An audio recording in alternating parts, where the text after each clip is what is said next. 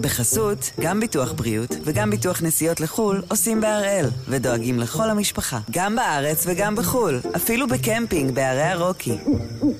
כן, גם שם, כפוף לתנאי הפוליסה וסייגיה ולהנחיות החיתום של החברה.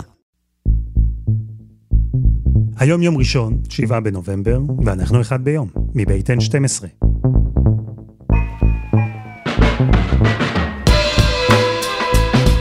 אני אלעד שמחיוף, ואנחנו כאן כדי להבין טוב יותר מה קורה סביבנו, סיפור אחד ביום, כל יום.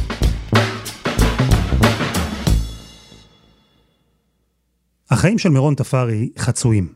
יש כמובן את ישראל, היא חיה כאן מאז שהיא בת ארבע, כבר יותר מ-20 שנה, ויש גם את החצי השני, תיגראי, חבל ארץ קטן בצפון אתיופיה, הבית הראשון שלה. אני זוכרת את uh, תיגראי כמקום uh, שופע בירוק וטבע uh, מדהים. אווירה, אווירה ברחובות היא באמת של uh, שמחה ומוזיקה וחיבור עמוק ככה לזהות. יש לי שם uh, חמישה אחים. אה, אבא, משפחה אה, מורחבת, חברים. במהלך החיים שלי טסתי מספר פעמים לבקר אותם ואף פעם לא הרגשתי מתיחות, אף פעם לא הרגשתי אה, אווירה של מלחמה, אפילו לא ראיתי חיילים ברחובות. מאוד מתגעגעת. לפני שנה המקום הזה, תיגראי, המקום הירוק והשלב, הפך למוקד של אחת המלחמות הקשות והאכזריות ביותר שמתרחשות עכשיו בעולם, מלחמת האזרחים באתיופיה. בהתחלה מירון עוד קיבלה עדכונים מהמשפחה שנשארה שם, מאבא, מהאחים, אבל ככל שעבר הזמן, העדכונים פחתו, והקשר האחרון שלה איתם היה מזמן. לאחרונה דיברתי עם אבא לפני uh, חמישה חודשים, שבה בשיחה האחרונה שלנו, אה, הקול של אבא שלי היה שונה.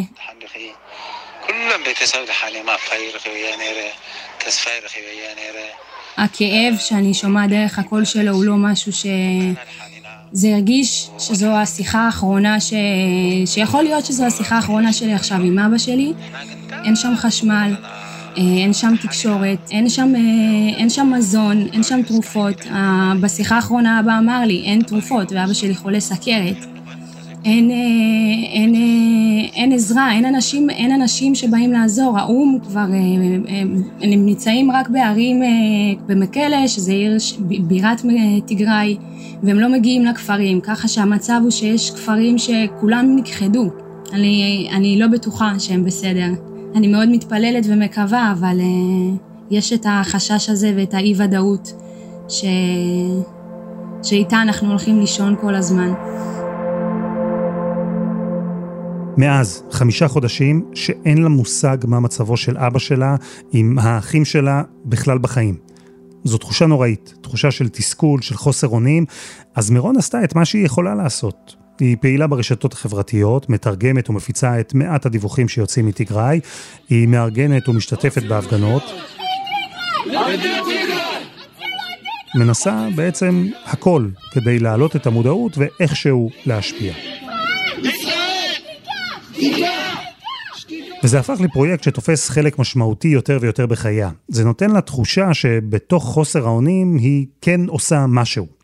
אלא שמהר מאוד מירון הבינה שהמלחמה ההיא, מלחמת האזרחים שקורעת את אתיופיה, מתרחשת גם הרבה יותר קרוב, בתוך החברה האתיופית בישראל.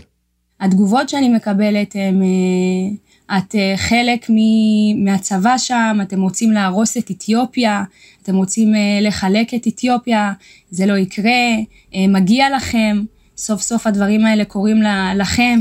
זה לשמוע אה, את החברים, את השכנים שלי, אנשים שגדלו איתי פה, לא, לא מגנים איתי את הדבר הזה, לא כואבים את כאבי, ואני, ואני מדברת על, על אזרחי אתיופיה פה בארץ, ש, שפשוט מפנים לנו גב ברגע, ברגעים הכי קשים.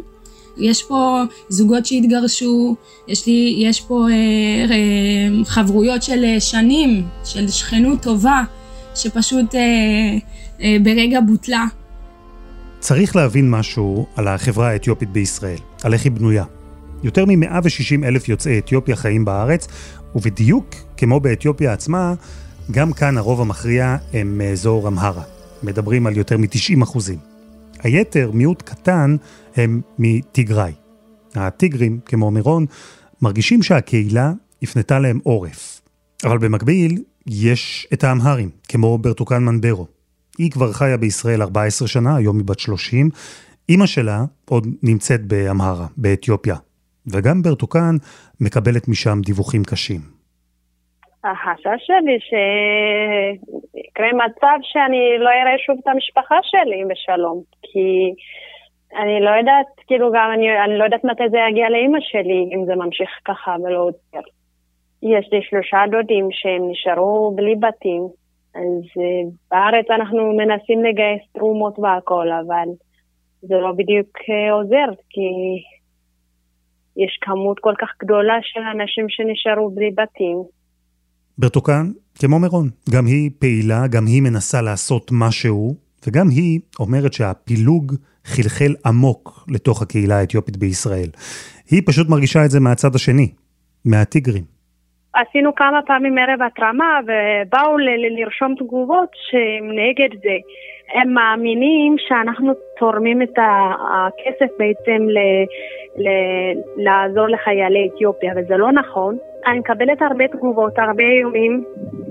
אה, הרבה פעמים אה, חוויתי איומים שאני, אם אני לא יושבת בשקט ולא מגדלת את הילדים שלי בשקט, שיקרה משהו לילדים שלי ואני לא מפחדת מאף אחד, וזה מפזר שנאה לאנשים שחיים כאן בארץ.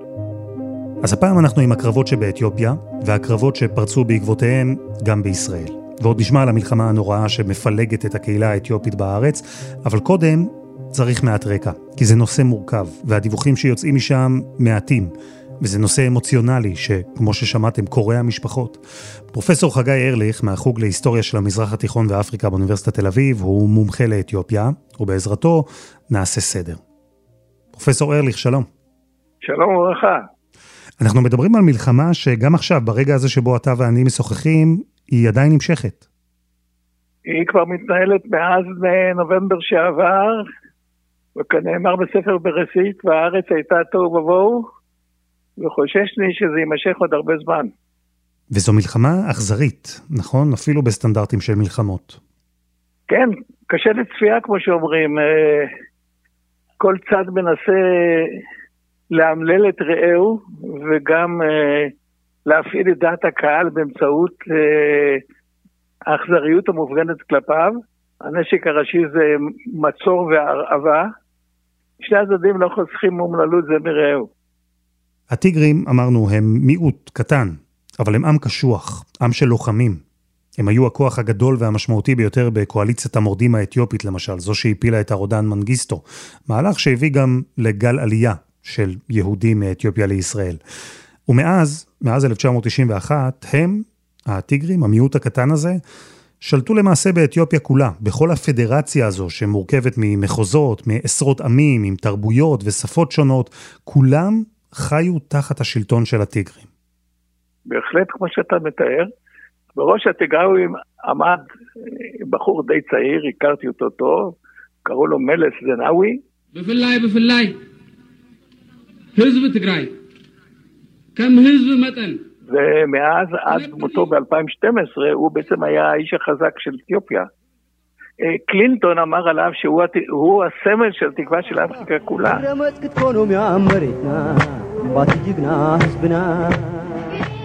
זהו, שאתיופיה, תחת השלטון של הטיגרים, התפתחה מאוד. היא התקרבה למערב, היו כמובן גם שחיתויות, היו שערוריות, אבל הייתה יציבות. ומתי בעצם אנחנו רואים את תחילת הנפילה של השלטון הטיגרי? על איזו תקופה אנחנו מדברים? אנחנו מדברים על 2017, 2018, הם כבר היו 30 אה, שנה בשלטון, הם כבר אה, הפכו להיות ממסד אה, שמנמן בחלקו מושחת. הם שלטו במפלגה, אבל גם מבחורים בני 30-40 הפכו להיות מבוגרים, וכבר לא עמדו בשלל הבעיות שנוצרו. תראה, הצמיחה הגדולה של, של הכלכלה והחברה הביאה גם את כל כאבי הצמיחה שיש לתהליכים כאלה. כלומר, הלוחמים הצעירים והרעבים הפכו לפוליטיקאים, מבוגרים, שבעים, והמעבר הזה שלהם שינה את אתיופיה, שינה את uh, עשרות הקבוצות השונות שמרכיבות את אתיופיה, וגם את האופן שבו האזרחים במדינה ראו את המיעוט ששלט בכולם.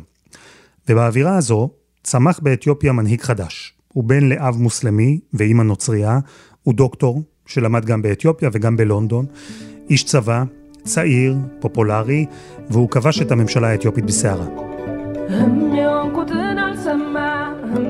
אבי אחמד היה ההבטחה הגדולה, אפילו הטיגרים טיפחו אותו, הם הבינו את הפוטנציאל שלו, והם קיוו שהוא יהיה מעין בובה שלהם. וההתחלה הייתה מדהימה, כי אבי אחמד עשה שלום היסטורי עם אריתריאה, זכה בפרס נובל לשלום. I accept this award on behalf of Ethiopians and Eritreans, especially those who made the ultimate sacrifice in the cause of peace. Today, I stand here in front of you talking about peace because of faith. הוא החזיר גולים בחזרה למדינה, פתח את המשטר הישן עוד יותר לעבר דמוקרטיה, שחרר אסירים פוליטיים, קידם את החופש, את זכויות הנשים, אבל אז בשלב מסוים הטון השתנה. אבי אחמד השתנה. ואז גם אתיופיה השתנתה. הוא, אני חושב, אה, חולם חלומות גדלות על שליטה קיסרית כזאת באתיופיה כולה. אבל אחר כך, אה, לעניות דעתי הלא קובעת, הוא אה, נפל במלכודת הרהב, שהוא יכול להיות בעצם לא מנהיג של אתיופיה, אלא שליט שלה. אבי אחמד בעצם שינה את הגישה שהייתה בבסיס השליטה של הטיגרים. הוא לא מאמין שאתיופיה צריכה להיות פדרציה שמורכבת מעמים קטנים, אלא ישות אחת, מדינה גדולה ומאוחדת של אתיופים שהוא עומד בראשה. אז הוא ריכז את הכוח למפלגה החדשה שלו, בעצם לידיים שלו, ואת הטיגרים, המיעוט ששלט באתיופיה כמעט 30 שנה, זה שמתוך התשתית שלו צמח אבי אחמד, את הטיגרים אבי אחמד סילק בחזרה אל חבל הארץ הקטן שממנו הם הגיעו, בצפון אתיופיה. רחוק ממוקדי השלטון, רחוק ממרכז הכוח.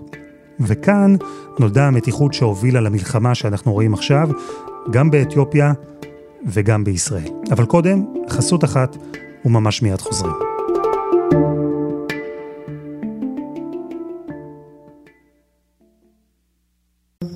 בחסות, גם ביטוח בריאות וגם ביטוח נסיעות לחו"ל עושים בהראל, ודואגים לכל המשפחה, גם בארץ וגם בחו"ל, אפילו בקמפינג בערי הרוקי.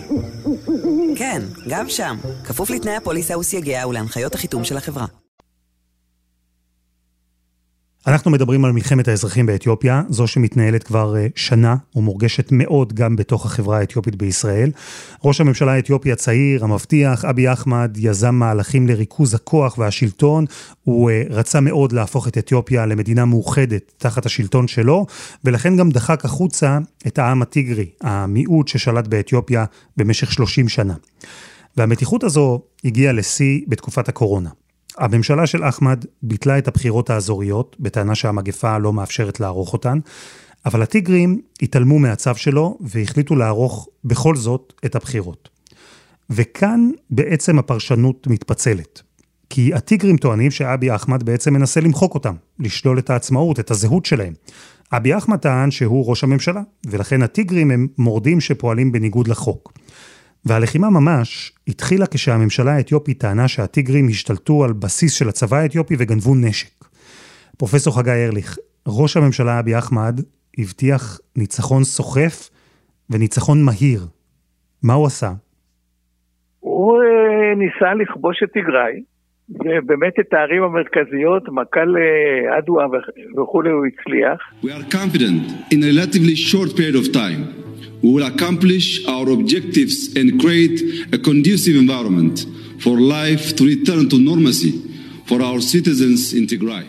אבל כל מי שלמד היסטוריה יודע שמוסוליני פלש, לא היה לו בעיה לכבוש את הערים המרכזיות של תיגראי, אבל את הליבה ההררית של תיגראי הוא לא הצליח. שם התבצרו התיגראויים, וכשהם התעשתו, הם השיבו מלחמה שערה.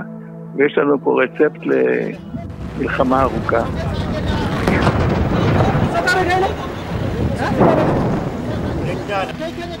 ומאז, כבר שנה, המלחמה הזו מתנהלת באכזריות. They kill us, they kill us. Not we, we kill them, they kill us. הצבא האתיופי ספג תבוסות מול הטיגרים שדרשו שאבי אחמד יתפטר תמורת הפסקת אש. אחמד כמובן סירב. הצבא האתיופי הטיל מצור על תיגראי בתגובה, במשך חודשים לא הייתה כניסה או יציאה משם, לא הגיעו תרופות או מזון, יש שם מיליון בני אדם שסובלים מרעב, מאות אלפי פליטים, שני מיליון וחצי טיגרים שזקוקים לטיפול רפואי נמצאים ללא גישה לקבל אותו. לשישה מיליון טיגרים שחיים בתיגראי אין לאן לברוח, כי בצד השני נמצאת אריתריאה. זו שאבי אחמד עשה איתה הסכם שלום, שזיכה אותו בפרס נובל, מדינה שבעצמה, איך נאמר, לא אוהבת את הטיגרים, וגם כן תוקפת אותם. מנגד, האמהרים טוענים שהלוחמים הטיגרים בזזו את משאיות הסיוע שהגיעו, גנבו את הציוד, השתמשו בכולו לצורכי לחימה. אבי אחמד, ההבטחה הגדולה לשעבר, נוקט ביד מאוד קשה, הוא ממש לא מסתיר את זה. הוא כתב בשבוע שעבר פוסט בפייסבוק שדיבר על המחויבות למות למען אתיופיה, וקרא לקבור את המורדים. פייסבוק אגב, הסירה את הפוסט שלו, חתן פרס נובל לשלום. באתיופיה הוכרז עכשיו מצב חירום. ארה"ב קוראת לכל אזרחיה לצאת משם מיד. בישראל גם כן פרסמו אזהרת מסע. מועצת זכויות האדם של האו"ם פרסמה דוח שקובע ששני הצדדים ביצעו פשעי מלחמה, והלחימה מתקדמת לעבר הבירה, אדיס אבבה. הטיגרים מתקרבים לשם. אבי אחמד קרא כעת לכל תושבי הבירה להצטייד בנשק ולבצר את הבתים. זו מלחמה נוראה. התיעודים שיוצאים ממנה, והם לא רבים, כי גם הורגים שם עיתונאים, הם תיעודים קשים. זו מלחמה שקורעת את אתיופיה. וככל שהיא התקדמה, הדיווחים התחילו לצאת מאתיופיה, והגיעו גם 2,500 קילומטר משם לישראל. חברה ש... שהכרתי בה בטיול, בביקור שלי בשירה, בעיר הולדתי בטיגריי, ויש לה בית מלון, אישה מאוד מבוססת, אה, אה, מאוד אה, ככה מצליחה, ואת אחותה אנסו, ואחרי שאנסו אותה רצחו אותה, ואסרו עליה לקבור את אחותה. נתנו להם להסתכל שבוע שלם על הגופה של אחותה, ולא נתנו להם אה, לקבור אותה. אמ, אה, היא בעצמה נאנסה, האחות הצעירה שלה נרצחה, סיפורים של ילדים ש, שעוסקים את כל הילדים שבה, שברחוב או בשכונה ופשוט מכניסים אותם לבורי שירותים אה, ונותנים להם למות שם ככה בשירותים. זה סיפורים ש, ש, שגדלנו עליהם, שאני למדתי עליהם בשואה, זה דברים שקרו, ש, שקרו לנו, לחברה הישראלית, ליהודים, אה, והיום, אה, סליחה, והיום זה שש מיליון אזרחים בטיגריי שנמצאים במצב הזה. אה, וזה לא פשוט. בחוויה של מירון, של הטיגרים בישראל, הם הנרדפים. זו מלחמה שנועדה לטבוח בהם, להשמיד אותם. הם רואים ברוב הידיעות שיוצאות מאתיופיה, וגם אלו שמשודרות בכלי התקשורת האתיופיים בישראל, מיסאינפורמציה. תעמולה של הרוב, של השליט, נגד המיעוט. בהתחלה, ממש בחודש הראשון של המלחמה, אני זוכרת שלא לא, לא הצלחתי לתפקד. אה, לא הצלחתי ללכת לעבודה, לא הצלחתי אה, לדבר, לא הצלחתי אה, לבקש עזרה. וכש... הגעתי לה, להפגנה הראשונה וראיתי שיש עוד אה, תגרו כמוני שנמצאים פה בארץ, זה מה שבעצם אה, חיזק אותי ו, וגרם לי, לי פשוט לשים את, ה, את הכאב כ, כמשהו שיוביל אותי אה, להעלות את המודעות, לדבר את הכאב שלי, ומה שבתחושה שלי אני, אני נלחמת. וככל שהעמיקה הלחימה באתיופיה, ככה העמיקה שסע בתוך החברה האתיופית בישראל. כי הטיגרים מאוחדים, אבל הם גילו שהחברים שלהם, האתיופים הישראלים שהגיעו מאזור אמהרה, אנשים שעברו איתם מסע של שנים, מי שבעיניים של הטיגרים הישראלים היו חלק מאותה קבוצה, הקבוצה שלהם. פתאום האחווה הזו נשברה. ויותר מזה, פתאום התחילה מתיחות, התחיל ריב. פתאום, גם בישראל התנהל קרב בין הטיגרים לבין האמרים. זה בהחלט מוסיף קושי, זה משהו שלא לא ציפיתי שיקרה בחיים. אה, אני גדלתי, אני גדלתי כ- כאתיופית, אני הצגתי את עצמי כאתיופית, אני... כל uh, שיחה שלי זה משהו שהוא מקור הגאווה, היה מקור הגאווה שלי, היה. Um, ופתאום שזה פגיעה בזהות, בפגיעה בזהות שלי, של עוד uh, כ-20 אלף uh, תגרו שנמצאים פה בארץ, וביטול שלנו uh, ברגע. אני לא יודעת איך להסביר את זה, אני באמת לא יודעת איך, איך דבר כזה קורה, כי אני בטוחה שאם דבר כזה היה קורה לשכן שלי או למישהו מהעם שלי, אני הייתי הראשונה אה, להתייצב ולזעוק את הכאב שלו כאח שלי. במלחמה, כל מלחמה, יש הרי שני צדדים. וגם כאן, בזמן שהטיגרים רואים את עצמם כקורבן, האמהרים, גם אלו בישראל, רואים את המציאות אחרת. רואים אותה הפוכה. הם טוענים שהטיגרים רוצים להשתלט שוב על אתיופיה, לתפוס שוב את השלטון, כך שהמיעוט ידכא שוב את הרוב. פאסי לגסה למשל, הוא המנהל של ערוץ 140, הערוץ האתיופי בישראל. הוא מדווח לקהילה הישראלית על מה שקורה שם. הוא אמהרי, והוא טוען שבניגוד למה שלעיתים נראה מבחוץ, הטיגרים הם בכלל לא רק בצד של הקורבן.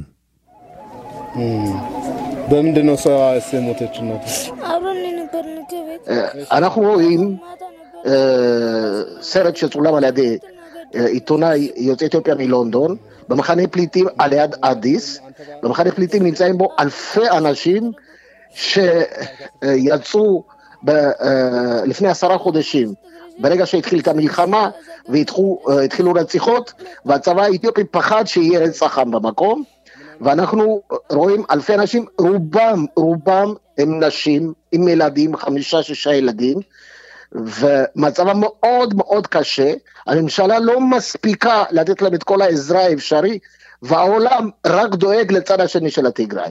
בהתחלה זה הילד בן 13.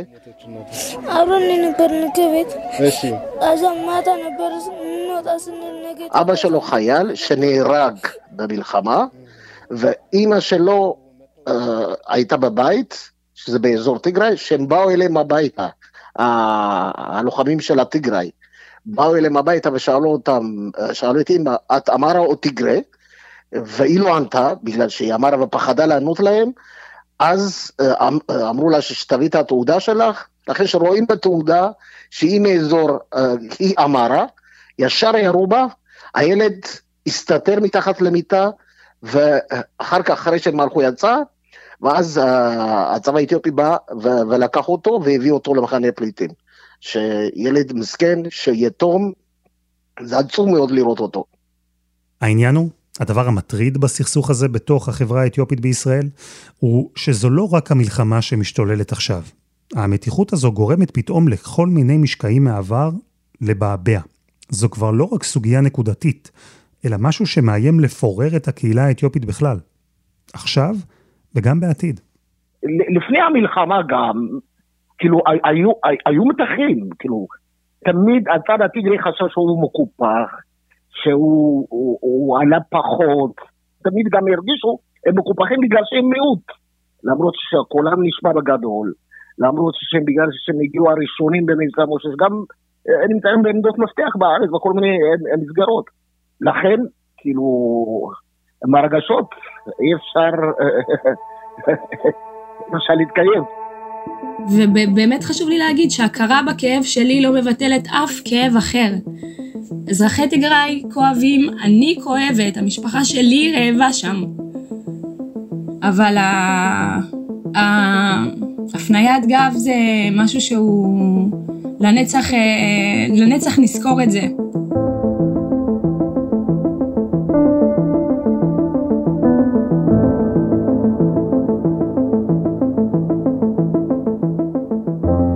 וזה היה אחד ביום, של N12. הפרק הזה, כמו כל הפרקים הקודמים שלנו, למשל, ביידן מכיר ברצח העם הארמני, אז כולם זמינים ב-N12 ובכל אפליקציות הפודקאסטים. אנחנו גם בפייסבוק, אתם יותר ממוזמנים להצטרף אלינו ולהמשיך את השיחה גם שם. נאמר תודה רבה לבראנו טגניה שסייע לנו בפרק הזה. העורך שלנו הוא רום אטיק, בצוות דני נודלמן ועדי חצרוני, על הסאונד יאיר בשן שגם יצר את מוזיקת הפתיחה שלנו, ואני אלעד שמחיוף, ואנחנו נהיה כאן גם מחר.